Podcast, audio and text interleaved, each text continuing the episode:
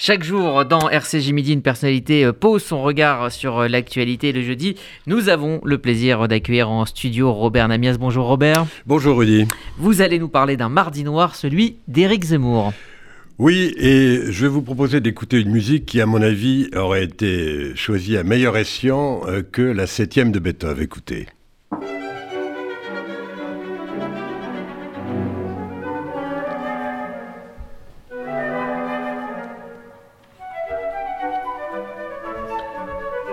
Vous l'avez reconnu peut-être, c'est euh, la symphonie pathétique de Tchaïkovski. Et effectivement, euh, j'ai trouvé un peu pathétique cette déclaration de candidature. Alors je vois bien, j'entends bien que les turiféraires euh, d'Éric Zemmour ont trouvé au contraire que c'était une déclaration totalement originale, qui cassait les codes, euh, qui euh, avait les vertus de l'écriture, puisqu'il était le nez sur son texte, qui ça aussi était quand même euh, très original, plutôt que face caméra ou même face micro. Il n'avait même pas le micro en face de lui. C'était à la fois pathétique, parce qu'il oh, ne disait rien d'autre dans sa déclaration que ce qu'il dit depuis deux mois, en tous les cas depuis son entrée en pré-campagne en septembre. Et ça se terminait par euh, Aidez-moi à sauver la France. Mais sauver la France de quoi? En dix minutes, il n'a rien dit d'autre que la sauver du grand remplacement, fantasmé et qui est vraiment euh, son credo. Pour l'instant, on n'en a pas d'autre, quasiment. Et puis ici, quand même, d'un retour finalement aux années 60. Mais les années 60, ça fait 60 ans. Et euh, le retour aux années 60 avec ces illustrations qui ont montré là aussi euh, l'amateurisme de non seulement du candidat, mais de son entourage et, et de ceux qui organisent sa communication, puisque vous avez vu le nombre de plaintes qui allaient être je ne sais pas si elles le seront vraiment, mais qui allaient être euh, déposées pour utilisation abusive euh, d'images et de violation de la propriété intellectuelle. C'était pathétique et c'était surtout assez ridicule, car voir ce petit monsieur se comparer au général de Gaulle dans euh, un décor où finalement il exposait ses idées totalement rance, faut bien le dire. En tous les cas, celle qu'on a entendue ce soir-là, peut-être qu'il y en aura d'autres. Faisons-lui au moins ce crédit d'avoir un projet, mais pour l'instant, on ne l'a pas entendu, et surtout pas dans cette, déclaration. Euh, effectivement, il aurait mieux fait de choisir la symphonie dont on a eu, euh, écouté quelques extraits. Ensuite, il y a eu euh, ce 20h chez Gilles Boulot, un de vos anciens collaborateurs, un 20h qui a énormément critiqué Éric Zemmour. Oui, alors, ça me ferait sourire si, là non plus, je ne trouvais pas ça euh, à la fois épathétique et ridicule. Ça me fait sourire pour euh, de très nombreuses raisons. La toute première, c'est que euh, j'ai entendu dire que Zemmour avait traité Gilles Boulot, que je connais très bien, dont je pourrais dire un mot, de procureur. Mais enfin, en matière de procureur et de journaliste procureur, je crois que le champion des champions, ça a été depuis 20 ans Éric Zemmour, sans argumentaire, sans, euh, euh, démonstration, mais simplement en administrant un certain nombre de verdicts définitifs, comme on a pu euh, l'entendre pendant des années dans l'émission On n'est pas couché, où il disait à ceux qui étaient en face, comme vous êtes en face actuellement, ce que vous avez dit est nul, ce que vous écrivez est nul, vous êtes stupide, vous êtes une imbécile ou un imbécile plutôt une imbécile d'ailleurs euh, qu'un imbécile. Donc il a fonctionné comme ça pendant 20 ans. Et dans beaucoup de ses écrits, c'est également sur ce thème. Et donc c'est un procureur, c'est même le procureur en chef. Donc déjà c'est assez ridicule d'accuser un de ses confrères d'être un procureur. Et puis deuxièmement, ça n'est certainement pas le cas de Gilles Boulot que je connais très très bien, qui en l'occurrence, j'y reviendrai dans un instant, a tout à fait fait son métier et il l'a euh, très bien fait. Jules Boulot, c'est un journaliste qui a plus de 30 ans de métier, qui est un journaliste de terrain, contrairement à Éric Zemmour, euh, qui a pris ses parts de risque bien souvent euh, pour couvrir l'actualité, qui a été correspondant à Londres pendant 4 ans, qui a été correspondant à Washington pendant 4 ans, et ça n'est pas tout à fait hasard. Il a passé 8 ans en se frottant à la presse anglo-saxonne, qui est une presse qui est quand même beaucoup plus dure, notamment dans les interviews, que ne l'est euh, la presse française de manière générale.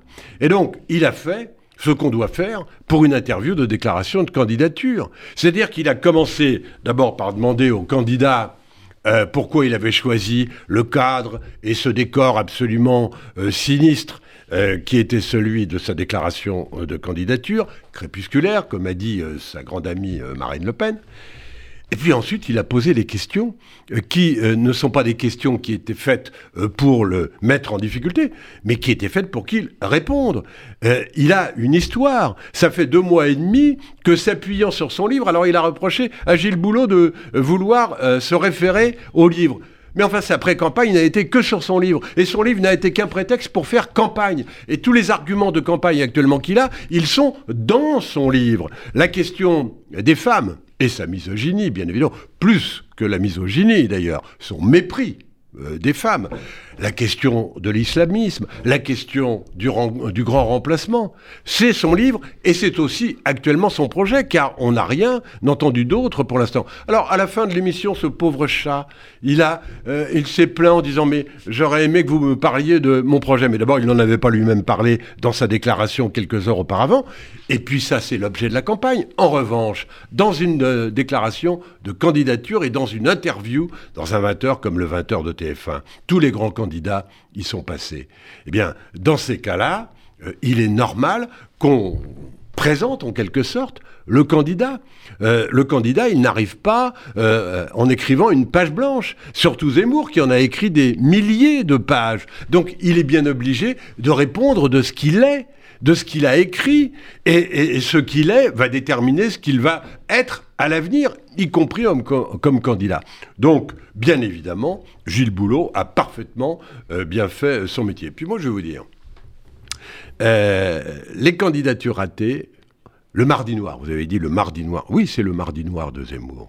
Parce que c'est une journée totalement ratée. Alors on va peut-être en parler dans un instant, mais il va essayer de se rattraper, notamment avec euh, euh, un meeting euh, dimanche prochain qu'il veut grandiose, avec 20 000 personnes, nous verrons. Mais, indépendamment de ça, la déclaration de candidature, c'est par définition fondateur, fondateur de ce que sera la suite de la campagne. Et moi, pour avoir suivi quasiment toutes les campagnes présidentielles depuis 69, en tous les cas, pas celle de 65, mais depuis 69, je peux vous dire que une campagne ratée, ça se rattrape pratiquement jamais. Euh, les campagnes ratées euh, célèbres, il y a eu notamment la fameuse déclaration de candidature en, septembre 1980 euh, de Michel Rocard, à Conflans-Sainte-Honorine, qui était un four épouvantable, si bien qu'il n'a même pas pu aller jusqu'au bout, et que bien évidemment c'est François Mitterrand qui a été candidat. Il y a eu, beaucoup plus récemment, la déclaration catastrophique d'Édouard Balladur, Premier ministre à Matignon, dans son bureau de Matignon, euh, qui ne donnait absolument pas l'impression qu'il avait envie vraiment d'aller à l'Élysée. Et on a vu euh, la suite et, le résultat. Donc une déclaration de, candidature, c'est absolument euh, fondateur et fondamental. Et de ce point de vue-là, je pense que euh, c'est désormais un handicap considérable pour Zemmour. Dernière euh, question, Robert, peut-il se rattraper avec ce grand rendez-vous de dimanche à Villepinte? Oui, alors effectivement, c'est manifestement le projet. D'ailleurs, à propos de projet, j'espère que là, au moins pour la première fois finalement, mais bon, très bien, dont acte, il ne fait que rentrer en campagne, puisque paraît-il, il, n'était pas en campagne depuis trois mois. Donc, dont acte. Donc, on l'écoutera évidemment euh, dimanche. Et on espère qu'il y aura un certain nombre de propositions sérieuses, structurées, autres que les propositions que l'on connaît, car il en a déjà faites, et c'est pour ça que Boulot l'a interrogé dessus, euh, qui euh, permettront de débattre de son projet. Mais je vais vous dire une chose. Un meeting, ça n'a jamais fait gagner une élection. Moi, des meetings, j'en ai vu des centaines. J'en ai couvert des centaines. Et des meetings où il y avait 30 000, 40 000, 50 000 personnes. On peut remonter très loin. Les meetings du Parti communiste du temps de Georges Marchais étaient des meetings grandioses. Mais vraiment, on avait l'impression, en étant au cœur de la salle, que le candidat allait être élu au premier tour, hein, quasiment. C'était même pas la peine de faire l'élection. Et ça a toujours été vrai jusqu'aux euh, grands meetings, les plus grands meetings qu'on a pu faire récemment, c'est-à-dire ceux de Nicolas Sarkozy. Aucun grand meeting n'a fait une élection. Ce qui fera l'élection, c'est la campagne électorale, ce sont les projets, et de ce point de vue-là, on attend encore Éric Zemmour.